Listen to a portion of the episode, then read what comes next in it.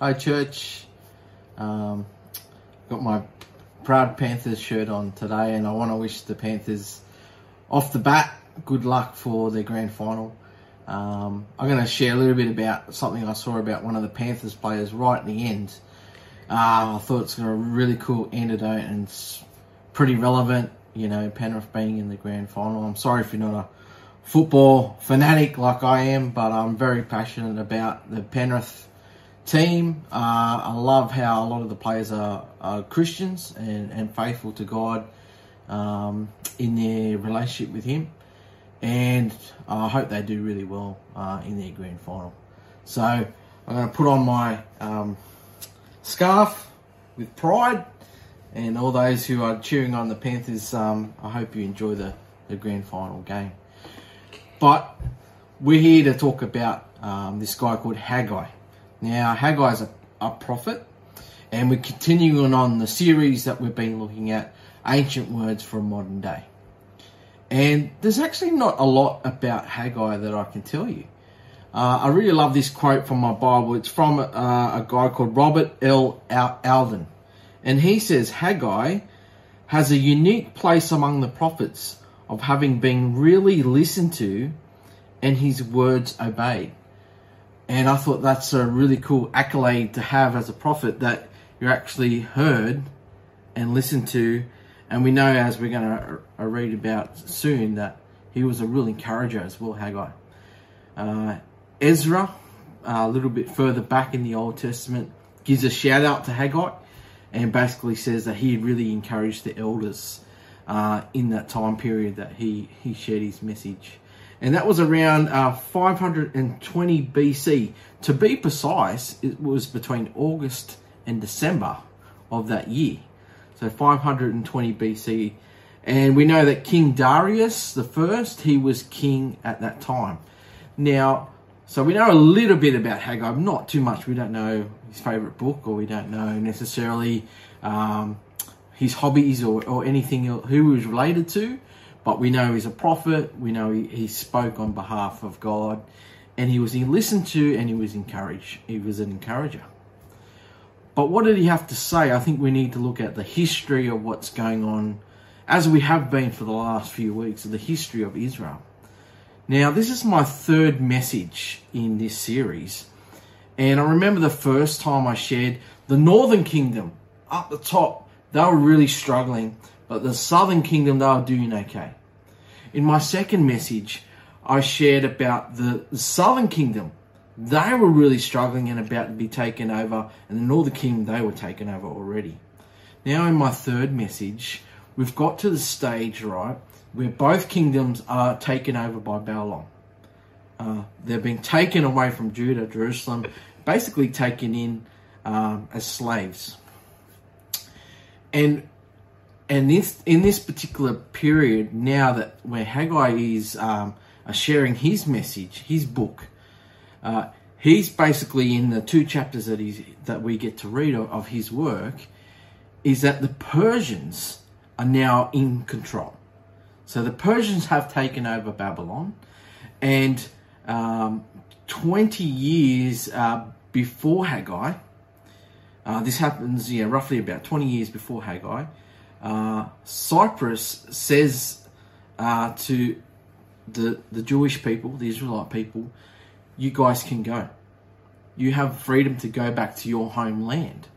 And in dribs and drabs, they do that. And 20 years before Haggai, they start to um, rebuild their homes, they start to uh, rebuild the altar. And they kind of get to the church, uh, building the temple, but they kind of stop. And that's through outside influences, um, people living in the area, stuff like that. It just stopped for 20 years. It was just almost uh, a foundation block, and that was about it.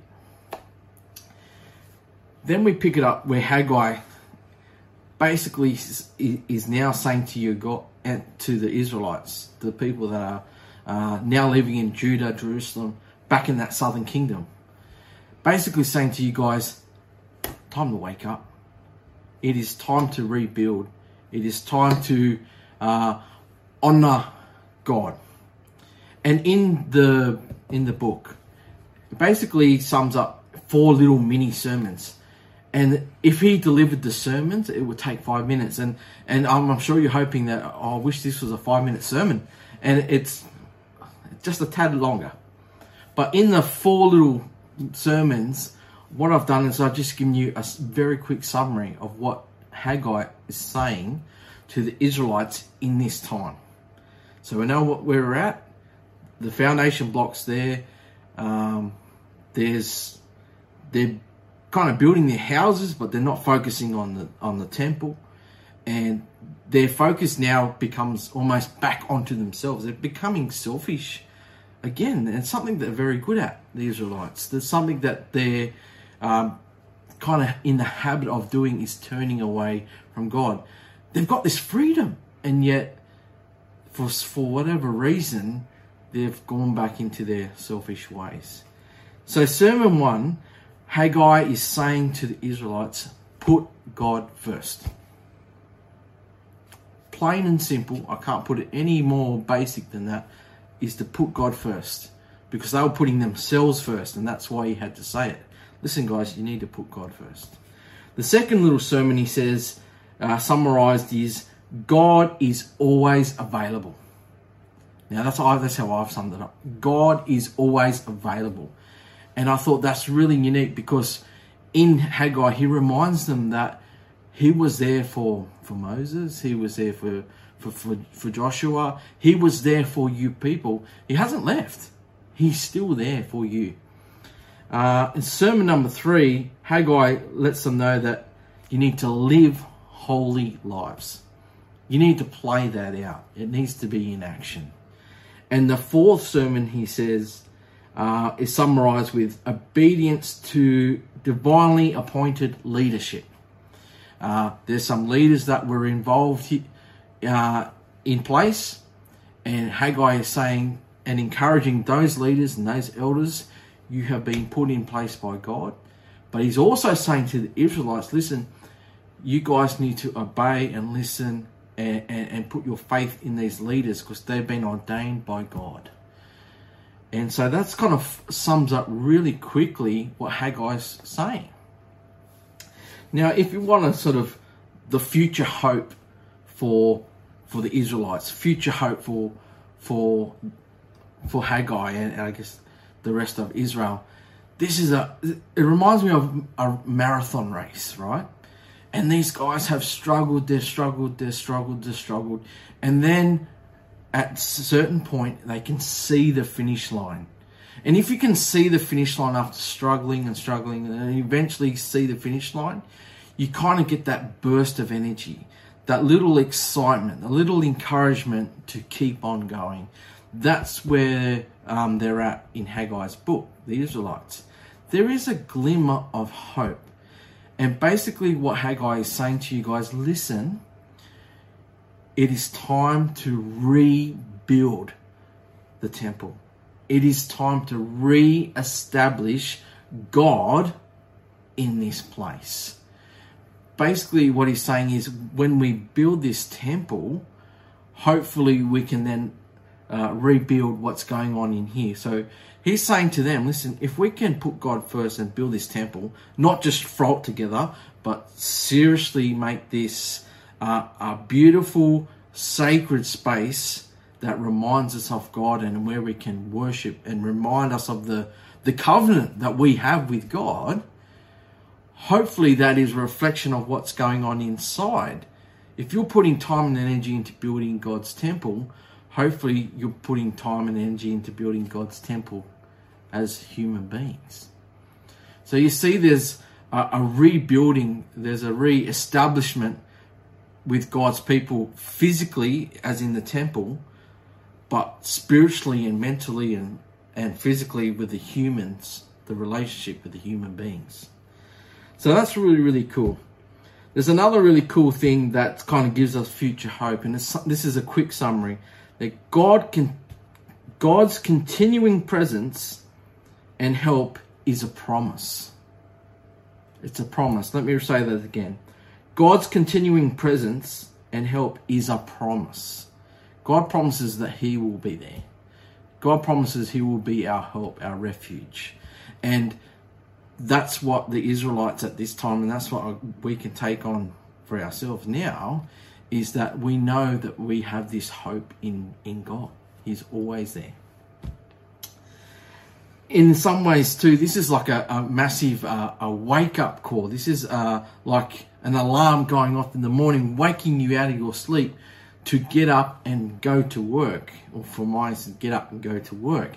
Now, I normally hit snooze and I try to ignore it, but I can't keep ignoring it because I've got to get up and go to work. This is an alarm bell going off for the Israelites. Hey, remember, you've got to go to work. You've got to put into practice what's going on in your heart. And that means for them at this particular time, let's put all our time and energy into building God's temple rather than putting all our time and energy in ourselves and making our houses look beautiful and worrying about our, ourselves. And I think that's something that we can all grab hold of in the world that we live in is very selfish. And it's a, it's a message for us today as much as it was for the Israelites back then. I want to finish with a Penrith Panthers story, if I may. One of my favourite players is Brian To'o. Some of you guys were like, yes, I know who that is. Others may not even know. Brian To'o is a, is a Christian player. He plays for Penrith Panthers. He plays on the wing. He played for New South Wales this year. Did really, really well. Probably one of the most favourite players that are going around uh, this season. Anyway, a friend of mine showed me a clip of him during the week and they had like a open training session. And uh, Brian To'o is he's, he's a funny character, but he's quite he's a humble guy. Uh, one of the beautiful things I love about him is when the Penrith Panthers finish the game, he normally grabs the guys together and they do a, a huddle prayer, go down on one knee and they pray.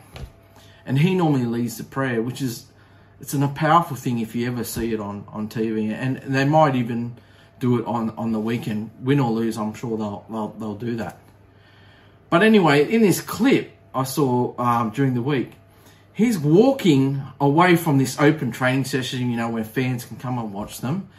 And he's got no shirt on, no shoes.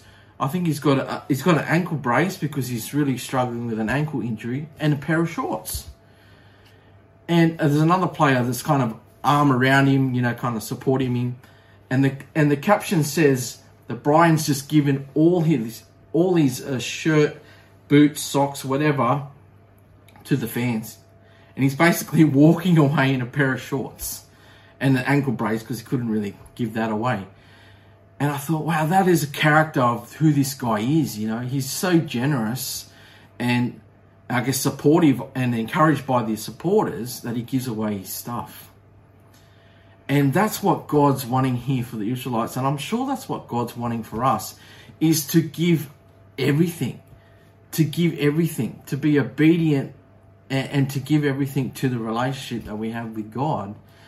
And it's such a beautiful image. And I think it was an image because I'm thinking about Haggai and I'm thinking about the Penrith Panthers winning on the, on the grand final but I just felt like it really matched about what God's saying to us as Penrith Baptist Church is to is to give out the shirts off our back, to to give it everything for, for the Lord and for our relationship with Him. Um, and hopefully that's been an encouragement to you. So let us pray and um, we'll move on with the rest of our service. Let's pray. Heavenly Father, we thank you so much for your love. We say thank you, Lord, for always being there for us, for loving us, and we thank you ultimately for Christ, who is our, our Saviour and our Lord. And Lord, as we uh, move forward with our lives, as we uh, progress through the stages of this week, Lord, strongly encourage us and motivate us to, to give everything for our relationship to not be selfish in our relationship with you, Lord, but to, to seek you first. Father God, we thank you for your, uh, your, your constant presence. We thank you for your forgiveness. Lord, we thank you for um, your eternal love that overflows. Lord, we thank you for family and friends that bring encouragement. And Lord, we thank you that we can um, just delight in your word that brings us encouragement uh, in, even in the toughest times. Lord, thank you um, for for today, and thank you for um, the opportunity to meet in, in this way. And I pray that the message today was an encouragement to all. In Jesus' name we pray. Amen.